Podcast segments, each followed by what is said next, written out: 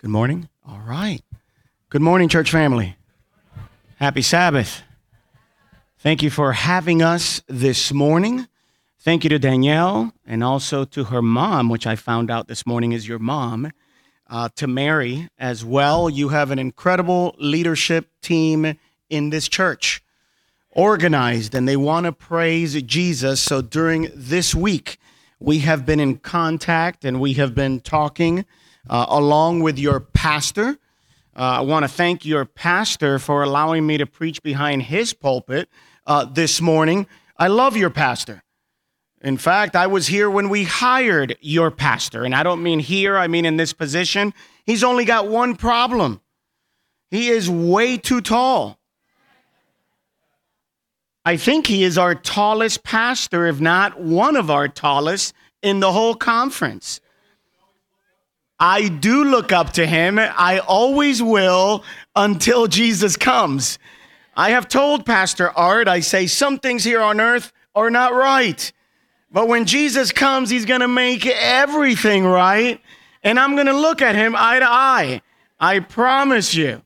So I want to thank him for allowing me uh, this morning to be able to preach it is a privilege anytime we open up our mouths and share that name of Jesus.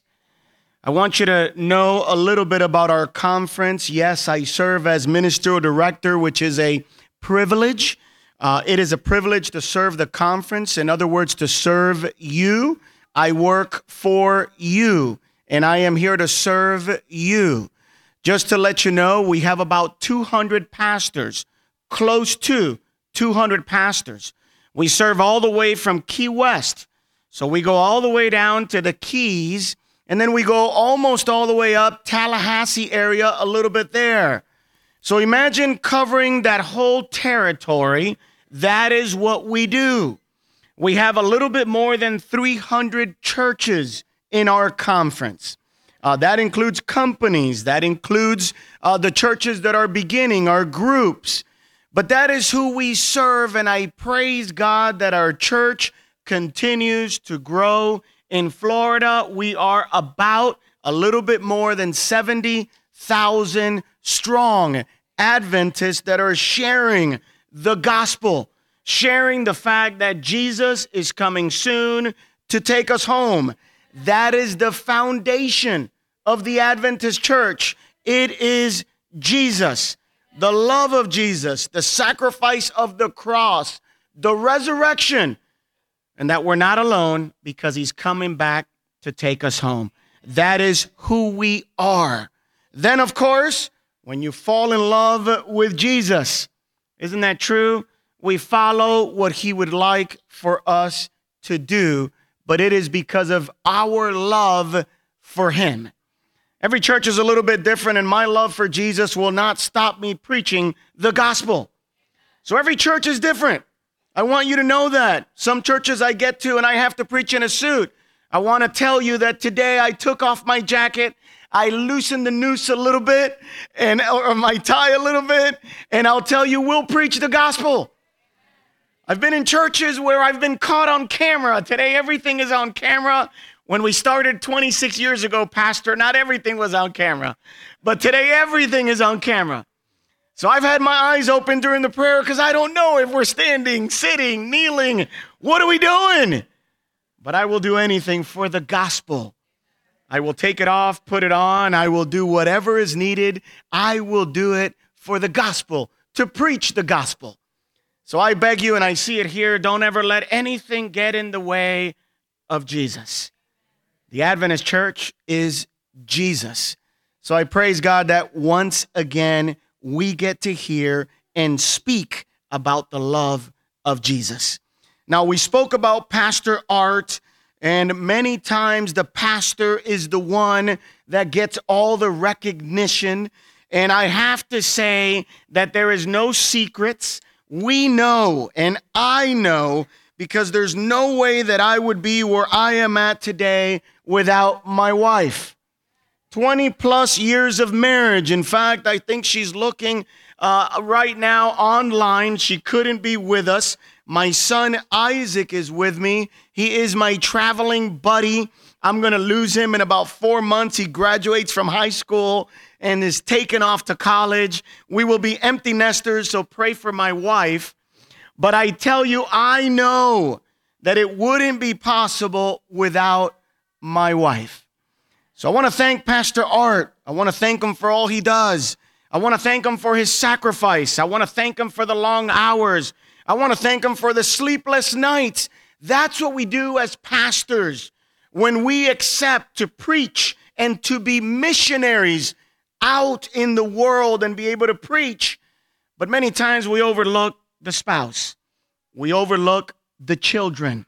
So I want to ask right now if Vivian, if Victor, if Maya would come up to the front. We have a little something on behalf of the Florida Conference and the ministerial team for them. It's the least that we can do. You'll notice I have absolutely nothing for your pastor because he gets paid every month on the 27th of the month. So we gift him, we give him every single month, Vivian, and, and you know that. But we have to thank you and your family for all that you do. Vivian, this is for you, and the little gift in there is not for Pastor Art. It is all for you every dollar.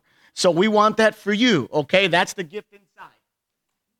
May God bless you always. This is for you. There's a lot of little things in there. I asked your dad what you like because I didn't want your mom to know that we were going to give you guys this. But that's a little bit something of what your dad told us you like. If you don't like it, blame him. Okay? All right. Thank you, Maya. Victor. This is for you too. I hear you're an athlete. You like football. I need a high five because you like the Miami Dolphins. Your dad doesn't, but we do. Right? Go Dolphins. I know we're not supposed to say that from the pulpit, but we're going to say it. So here's a little something for you as well. We just want you to know we love you guys. And I want Victor and I want Maya especially to know. I heard all my life because I'm a pastor's son as well I heard all my life, oh, you're a pastor's kid and you're supposed to be like this and you're supposed to be like that. I want you to know what your church expects out of you as pastor's kids. Are you ready? They expect you to love Jesus and be normal human beings. Is that okay? So, Victor, every day you fall in love with Jesus. You have a personal relationship with Jesus. Maya, same for you. Every single day, we want you to fall in love with Jesus and we want you both to know, Victor and Maya, that the Seventh day Adventist Church loves you. And that the fact that your dad is a pastor is a privilege. It really, really is. I loved being a pastor's kid. I don't have any of those stories. I have the story that in my home, they shared Jesus with me, and that's why I'm still here today. So the church loves you, the conference loves you. We just want to be with you when Jesus comes, we want to walk alongside of you into the kingdom of God. Is that okay? All right, church family, would you allow me to pray with them? Yes.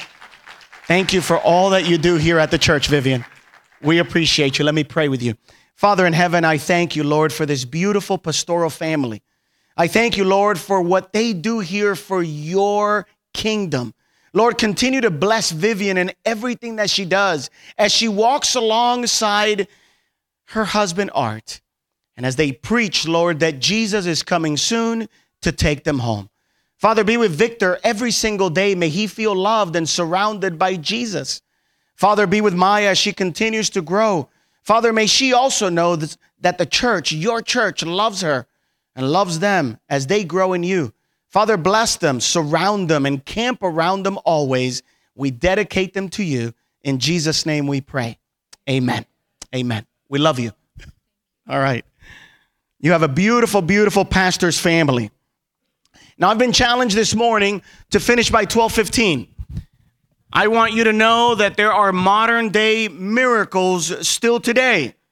My son is one of them. I'm five foot six, he's taller. That is a miracle, and I love that. But I want you to know that I don't know if the miracle of 1215 will happen this morning. We're going to try. We're going to try, but we're going to stretch it out a little bit if that's okay with you. I get excited. I get happy to preach about Jesus. If I make a mistake, Pastor Art will have to pick up the pieces when I leave. I promise you I won't be back for a little while because I got to get to other churches. So hopefully you'll forgive me. You'll edit today's sermon and then Pastor Art will fix it. But I get excited to preach about Jesus. It's what I live for, it's what I do. So allow me, please, to share with you a little bit on how God is always with us, no matter what we face on this earth. You see, there are certain promises in the Bible that, that are true today, and we forget about them. It's easy sometimes to preach, but it's hard to live the sermon. It's easy to share the gospel, but you gotta live the gospel. So I don't know what tomorrow brings, but I do know that the Bible says the Lord will never leave me. That's a promise. No matter if I got the promotion or if I got fired. Do you understand? So it's easy to remember the promise with the promotion. It's hard to remember the promise when we're no longer with a job. But the Bible promises, and I'll share a little bit with you. I, I went to a church not too long ago, and they had these 100 promises of God's word. 100. It says in the book of Exodus 14 14, Old Testament and New Testament. Old Testament, Exodus 14 14, the Lord will fight for you. Do you believe that? No matter what you face, the Lord will fight for you. My children are getting older. I got an 18 and 19 year old, and they want to become men. They want to be independent. But I love when something shakes their world a little bit, and then they say, Dad, can you help me? And I say, As your father, I will always fight for you. I will always be there for you. So if we, as human parents, are like that for our children, imagine when you pray and you say, I was just diagnosed. Can you help me? There's a promise that the heavens stop when the children of God pray. There's a promise in the Bible that, that, that when we pray, heaven say, shh, shh. They're asking, they're pleading, they're praising, they're singing hallelujahs. I didn't have this in the sermon, but I've shared it across the state. I'll never forget. I went to Walmart. My children were tiny. They were they were little. I'm talking about two, three, four years old. I take them to Walmart. My wife was was either working or studying. She's done both in our marriage early on, and and and she she had, thank God, the trust in her husband to take her children, because beware of a mother with her children. It's the closest love that I can compare to God's love is the love of a mother towards her children. And my wife said, Can you take the children? I take them to Walmart. As soon as I got there, I don't know about you, but children, when they're two, three, or four, they have this energy and this love for life that I wish we had sometimes. So I love to hear the children this morning. I love to see them when they come up. Please don't quiet the children in the church. Please allow the children to have fun in church. Please allow the children to feel free in church. That energy comes from, from God, that happiness, that movement comes from God. That's how we should be as children of God. Energized and happy because we have a Savior that fights on our behalf. So I take them to Walmart, and here I was in Walmart, and all of a sudden I look around, and the worst thing that could ever happen to a father happens. One of the kids takes off. Now, let me tell you here the one that took off had the best intentions. The children don't do it to scare the parents, they, they just want to have fun. They're free. So many toys, so much clothes, so many aisles to hide in. And in a matter of three seconds, I have the other one. I squeezed his hand, but I lost the other one. Now, let me tell you, there's nothing that is worse for a father to know that he's lost a child and the mother doesn't know. I am one of those. My mind already started running at 100 miles an hour. How in the world am I going to face Monica when I get home? Can you imagine? You entrusted me with your children. I love your children, but I lost one. I'm thinking divorce. I'm thinking 911. I'm thinking getting kicked out of the house. I could already see the bags in the front on the sidewalk. Who will I call? I'm thinking all these things as people in Walmart are just going about their lives like nothing had happened. But to me, the world had collapsed. Many times in our lives, we're going through things and we think the world doesn't care because it just keeps going. But I want you to know that in those moments, your heavenly Father hears you. He doesn't hear the noise. He sees the one that is crying. And there I was in my heart crying unto my father, please allow me to look and find my son. It's the most beautiful thing or the most beautiful story that I can share with you now because I'm on this side.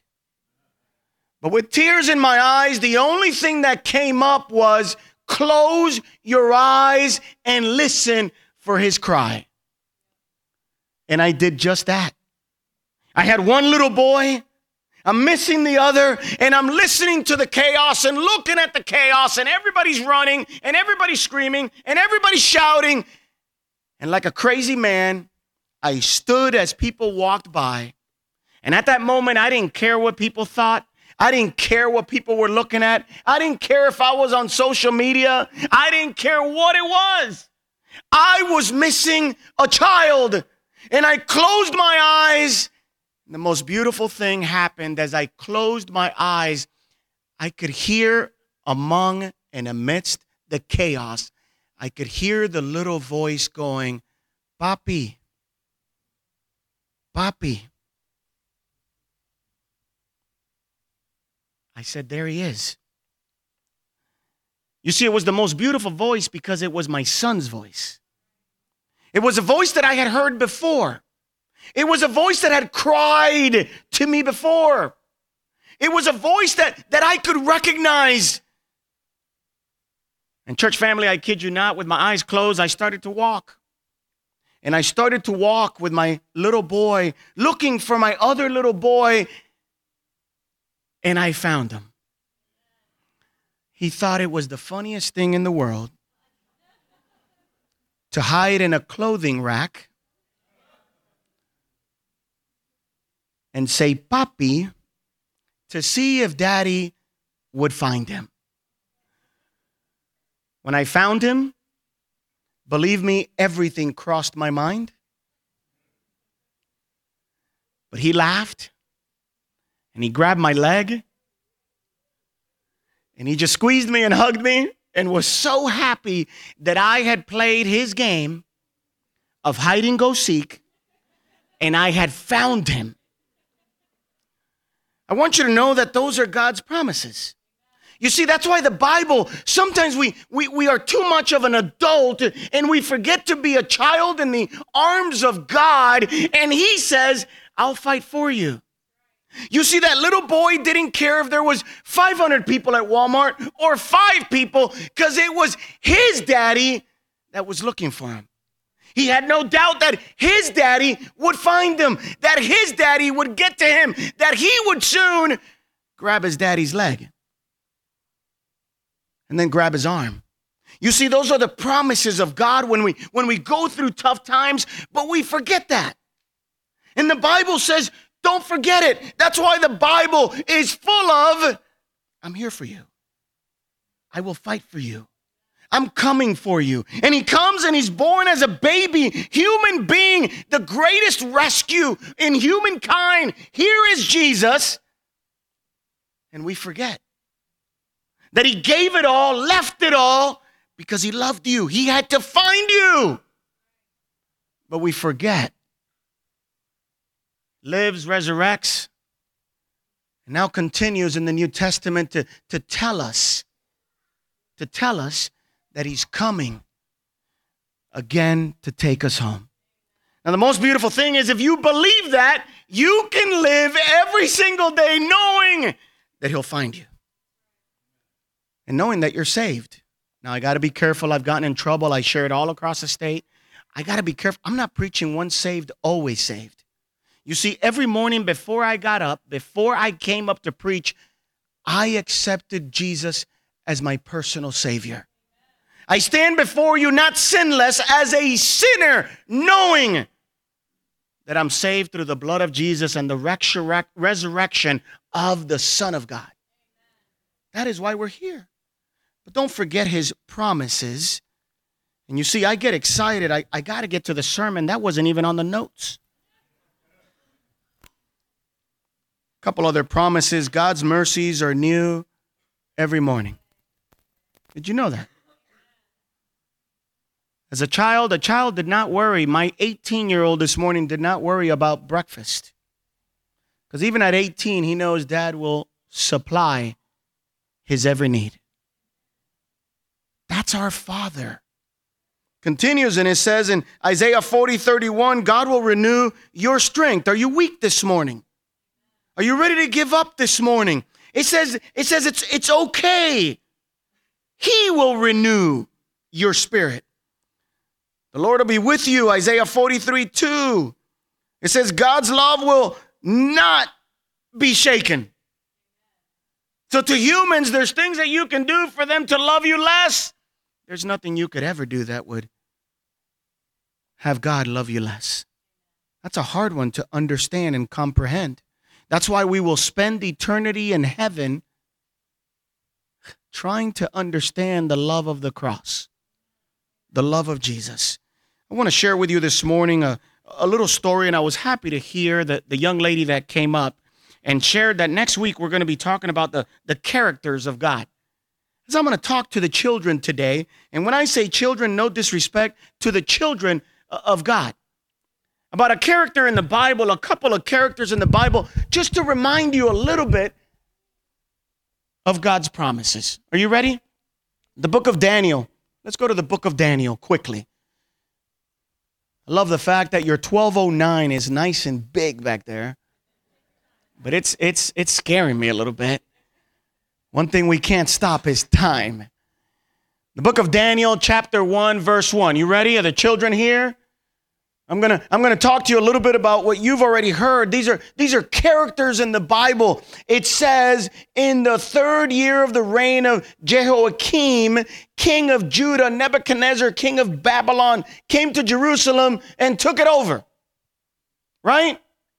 Lord, why would you allow your children to be taken?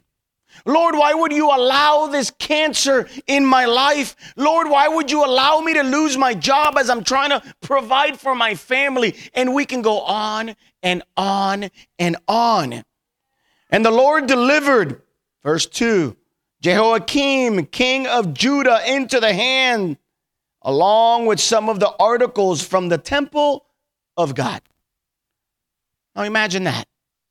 They defiled the temple of God.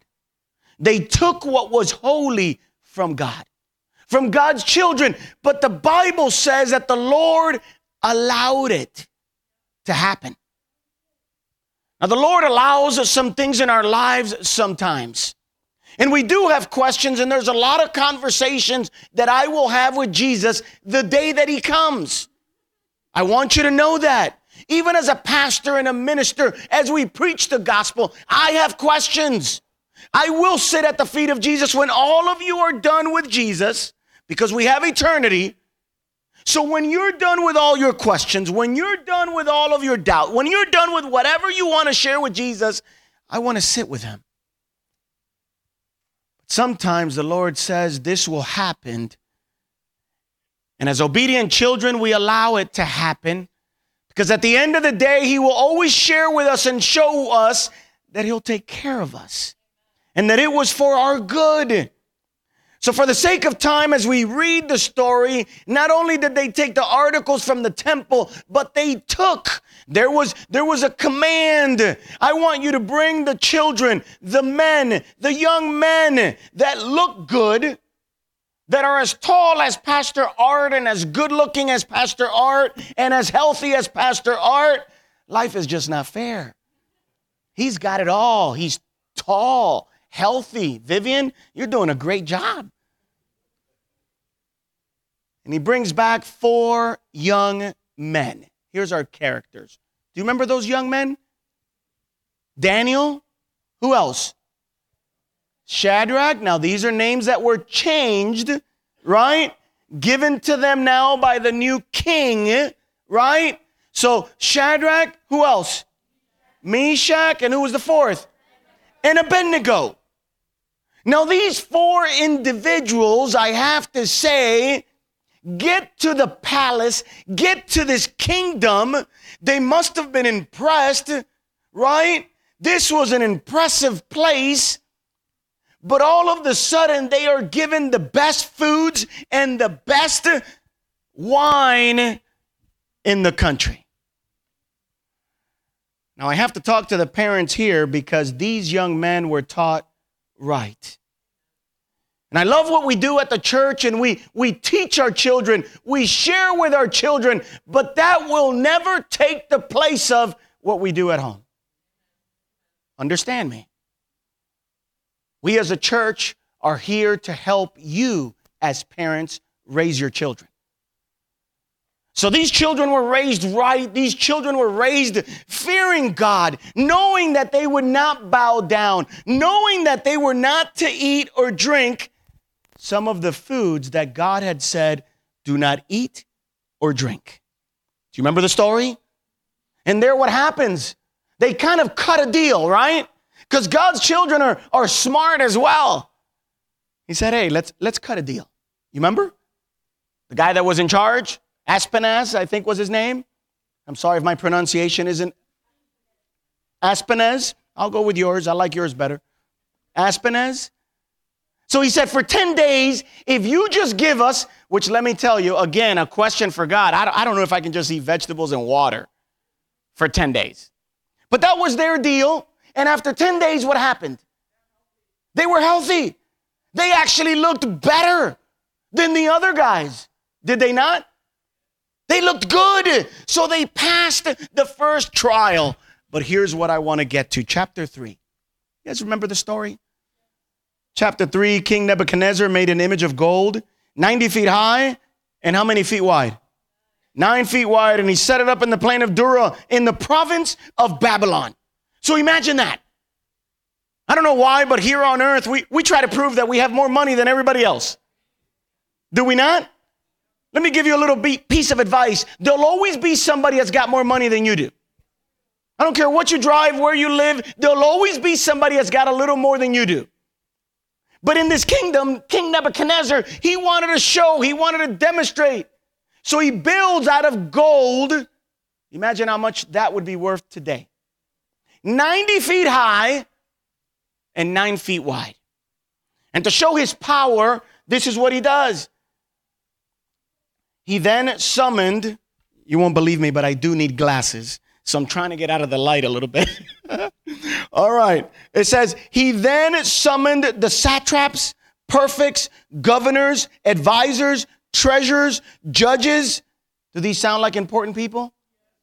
So, in other words, he, he called all the important people to one place.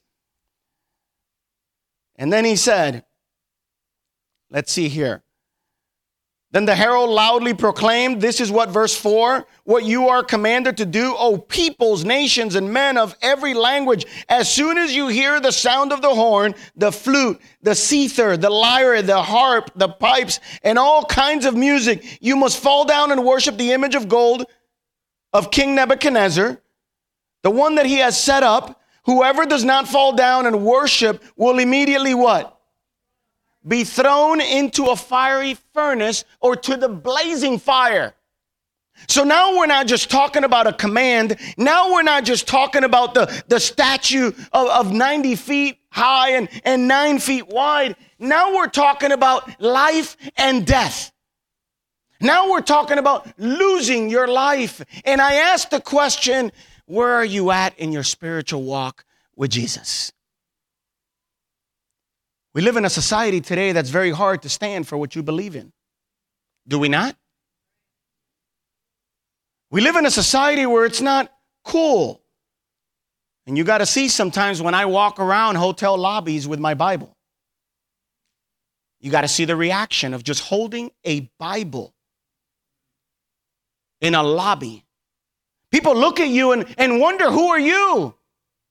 You're holding a Bible.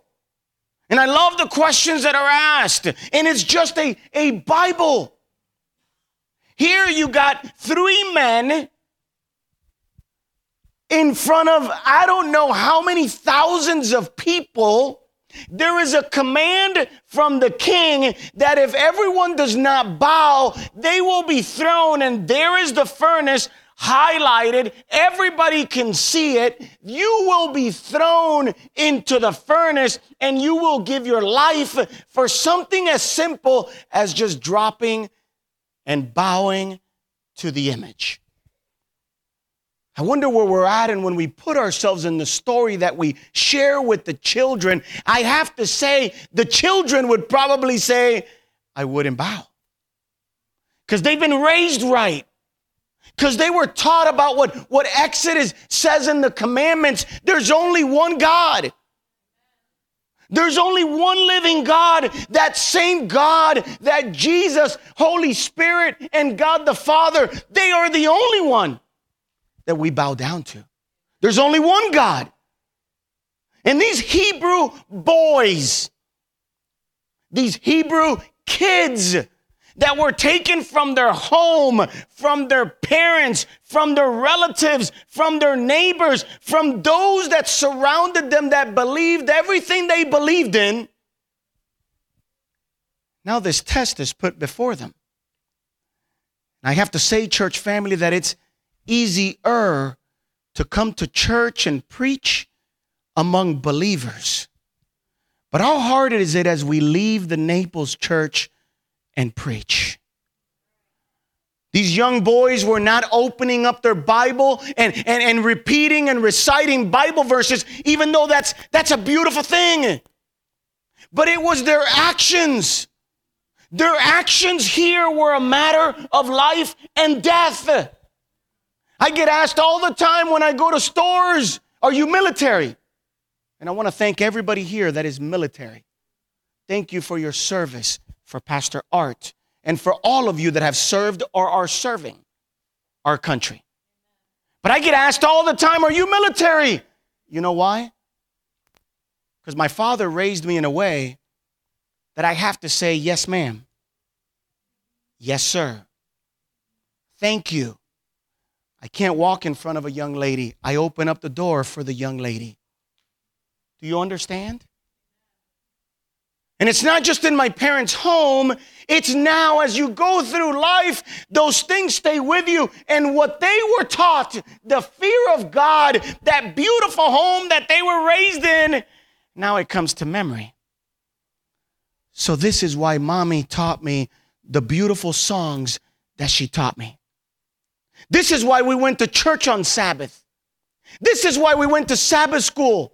These are the things that we learned. You see, when we come here to church, it's to give each other strength and to say, Jesus is with you during the week. Now go out there and, and proclaim it. It's not always with words, it's not always with an open Bible, but it's through your actions, the way you demonstrate that you're in love with Jesus. And now these three young men are faced with, with, with do we bow or do we not bow, even though, as the story goes, it was never a doubt in their minds. So let's continue to read in verse 8. At this time, some of the astrologers came forward and denounced the Jews. I love sometimes the way that the, the Bible words things. In other words, they ratted them out. You ever had that happen to you, or maybe you've been the one that has ratted somebody out? Do you remember that, kids at school? So and so threw the pencil. Who threw this paper? Nobody says a word, but there's always one. Mary did. Well, Mary, go to the principal's office, right? So here are these, these men that are important in government, let's say. They have positions and they come to King Nebuchadnezzar and they tell him, Do you remember that you made a decree? I'm trying to be quick here and trying to go through it quickly. Do you remember that that that, that, that you you said, O king, and your word is is everything. When you make a law, you go through with it because you are powerful. And they filled his head with all of these things. And then this these guys proceed to say, well, Shadrach, Meshach, and Abednego, guess what? They didn't bow. There were so many people there, the king didn't know. You see, sometimes we think that people don't see what we do. But when we get to heaven, there will be people there that will be there because of you. And I can imagine that some will approach and say, I'm here because of you, Danielle. And Danielle will say, But, but what are you talking about? I, I, what do you mean? Our actions are, are huge. Who we are, not only here, but out there, is everything.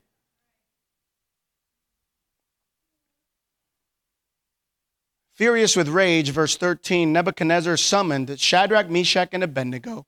So these men were brought before the king, and Nebuchadnezzar said to them, Is it true, Shadrach, Meshach, and Abednego, that you do not serve my gods or worship the image of gold I have set up? So now they're on trial. And you got to understand, thousands upon thousands of people pause to see what King Nebuchadnezzar will do. Will he really kill them? Will there really be a consequence? And King Nebuchadnezzar is talking to them.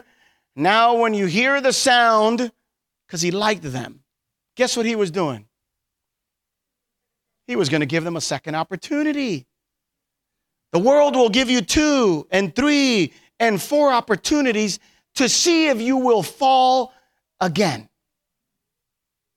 to see if you will give up your God to see if you will bend just once, just a little bit. And that way your coworker can say he might call himself a Christian. She might say she's Adventist, but she is just like us. One of my neighbors has eight cameras in his house. Every action counts. Every word counts. The way I treat my wife counts. The way I treat my children counts. The world is watching us. The world is watching what you're doing. Is that love that you proclaim? Is it real? Is it true? And here King Nebuchadnezzar is giving another chance, another opportunity. Shadrach, I like you. Meshach, you make me laugh. Abednego, I want to continue to give you high fives every time you enter my kingdom. But you got to understand the pressure that I'm in, guys. And he lowers his voice and he says, guys, just, just bow down. Two seconds. Two seconds and we're done. Shadrach, Meshach, and Abednego, verse 16, replied to the king, O Nebuchadnezzar, we do not. And I'm sure that they were screaming this. We do not need to defend ourselves before you in this matter. Conversation is not going well. If we are thrown into the blazing furnace, the God we serve is able to do what? To deliver us, to save us from it. And he will rescue us from your hand, O king. But even if he does not, we want you to know, O king, that we will not serve your gods or worship the image of gold you have set up. I want you to know these were, these were not regular young men. These were not normal young men. These were not just young men with, with good manners. These were not just young men that, that, that proclaimed and, and dressed well and, and, and said the right things. That was not these young men. These young men were different. They were willing to give their lives. They were willing to die for the cause. They were willing to die for Jesus. They were soldiers of God. Their parents had done the work. Their grandparents had done the work. Their church had done the work. And here was the evidence that no matter what came their way, even if we were to die. You ever talk to somebody at their dying bed? We have. You ever talk to somebody that's about to die of cancer and they know they're about to die of cancer? Have you ever done that? You wonder, and, and I've never been through something so horrific in, in my life, in my personal body and life, but it's impressive to see the love, the dedication that someone has when they're faced with death and they still say, I will still praise my God. Wow. That's where these young men were at at an early age. And that's why I go across the state and I tell the church this church started with young people, it will finish with young people. Because these were young men. These were not people that were in the church for 40, 50, 60 years. These were young men that fell in love with Jesus and were willing to die for the church. They were willing to die for Jesus. They were willing to die for their God. And here they are faced, they're on trial. Execution is about to take place.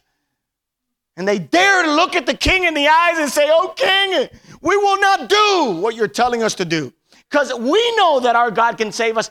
But even if he decides not to, we will die glorifying him. That's who we are. That's our love and commitment to Jesus. Now, I want to tell you, I could read a lot more, but I'll share with you quickly. They throw them in the furnace. King Nebuchadnezzar, this is a man of power, the most powerful man on the planet at the moment. And he says, heat it up seven times more. I think he was actually doing them a favor. Because the hotter it was, the less they would feel it. They would die instantly. In fact, the soldiers that took them in, what happened to them? They died. So I think he was doing them a favor, but he was trying to make a statement. And they throw them in, these boys fall into the furnace. and then I love what Jesus does. I love what God does in our lives sometimes, and I and I love to hear the medical professionals sometimes or the authorities. We don't understand w- what occurred. No, I want you to know I understand what occurred. Jesus was, was with them. And Jesus is with us. And, and those that are not walking with Jesus, they don't understand that. They call them just stories of the Bible. I want you to know that God is alive and well today. I've seen it. Those miracles were not just in those days, those miracles are today, and they're happening every day. But the world doesn't want you to hear that. The devil doesn't want you to know that, lot that Jesus is alive and well. And more today than ever because he wants to save his children from this furnace that we're living in. It's hot out here. This is a crazy world and a crazy time we're living in. It is hot in this furnace. But I want you to know that just like with the three Hebrew brothers, King Nebuchadnezzar, the world looking out, when they look in, they go, But I thought there was three. That's how a person is able to say, I don't care how hot it gets, I'm not getting out of this furnace because Jesus is with me in the furnace. Do you understand? It's different. I don't mind if it gets hot, but if, if Jesus is there, I want to be hot. And when King Nebuchadnezzar looks, he had to say, but wasn't it three? There's four, and one looks like the Son of God. Church family, I'm here and I've told you all of that to leave you with the fact that Jesus is with you. That's it. And there's story after story, and if I took the mic around, there is story after story that will testify that Jesus is with you. So we don't give up because we're in the furnace. We don't give in because they heated it up seven more times. We're faithful to what the church has taught. We're faithful to what we've been taught at home. And what we've been taught is that Jesus is with us, that He's coming back. Hang on, it's getting hot, but I'm coming. I'm with you. And then the most beautiful thing occurred was the testimony. If you keep reading the story, here is the beautiful, part about it. Not only did, did, did Nebuchadnezzar see that Jesus was with them, that God was with them, but, but then he has to testify in front of all those people that he wanted to show his authority and power and strength in front of all of those people. He said, This is the living God. Did you see that? And then the decree changed. If anybody talks bad about their God, they will die. Keep reading. The decree all of a sudden changes. Not one person can say anything bad about their God. And that day will come. Do you know that? You see, all these stories just point to, to what's going to happen. We live here on earth, you're in the furnace, but Jesus is with you, and the day will come that every knee will bow. And everybody will have to recognize that is the only God. It's called the second coming, and that's what the, the Adventist church has been preaching from the beginning. The foundation of our church is Jesus. The foundation of our church is Jesus is coming to save us and take us home. That's what we preach. Everything else in between is because we're in love with Jesus. I wear my suit because if it takes my suit to preach Jesus, I love Jesus. I want to share Jesus. I'll wear the suit. You get it? You want me to grow my hair long down to my to my hips, I don't know, to my side, I'll do it. I want to preach Jesus. Those are not salvation issues. So I beg you, keep preaching Jesus. Keep sharing with the people that Jesus is coming soon to take us home. There are so many promises, and I'll share these promises quickly with you. So do not fear, for I am with you. Do you believe that? Do not be dismayed, for I am your God. I will strengthen you and I will help you. Isaiah 41:10. Do not be anxious about anything. Philippians 4, 6, and 7. Do not be anxious about anything but in every situation by prayer and what? I love the prayers that we have. I love how we pray for our families, for our children, for our church. Keep doing it. That's what the Bible says, 2 Timothy 1 7. For God has not given us a spirit of fear, but of power and of love and of a sound mind. But no, but now, this is what the Lord says Fear not, for I have redeemed you. I have summoned you by name. You're what? You are mine. Isaiah 43 1. Last one. Even though I walk through the valley of the shadow of death, I will fear what?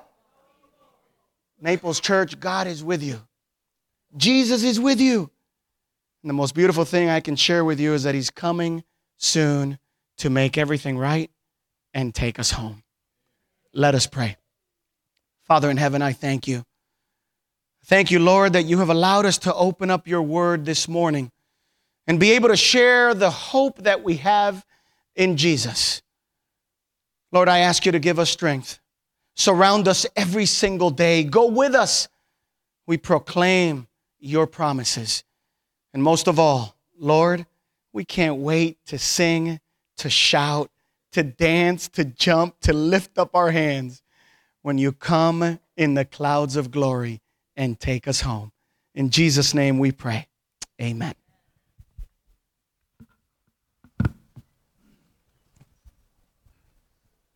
Pastor Orlando, thank you for reminding us that God is always with us. Yes, please. This week, I mean, I, Pastor Orlando, I was listening to your sermon the whole time, and I gotta say, like, the testimony is real. Like, this week was a very challenging week, and I work in the medical field. So when it comes to being a CNA, I they be, they're called techs in the hospital. You run into a lot of difficult situations my heart is racing right now, so give me a second. So I'm like trying to breathe, get a little nervous. But one of the things, as I mean, one of the things that I do is, you know, make sure that these patients are okay. And I've run into certain patients like that have dementia, they test you. I've I traveled all the way to Colorado and I was put into a dementia unit. And so you kind of have to deal with the uh, them testing your patients, trying you, and like f- finding ways to just. I mean, I don't think they intentionally find ways to do it, but it's just like when you do it. I mean, when you see it, you're just like, "Whoa, how do I deal with this?" And so,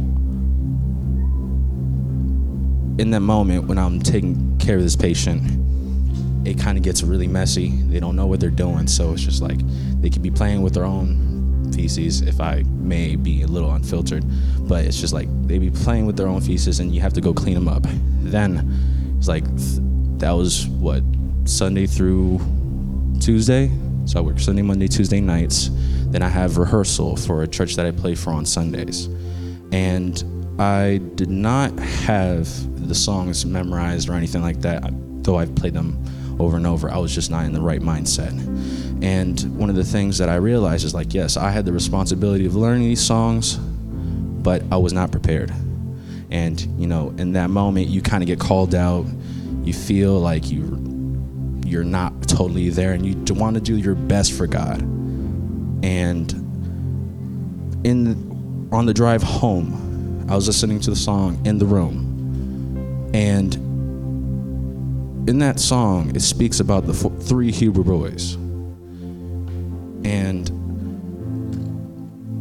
I'm a very spiritual person, so when I play the bass guitar, especially on Sundays, I make sure I listen to the songs before on Saturday and, you know, practice in my mind and I am sometimes with my bass guitar and I feel the spirit.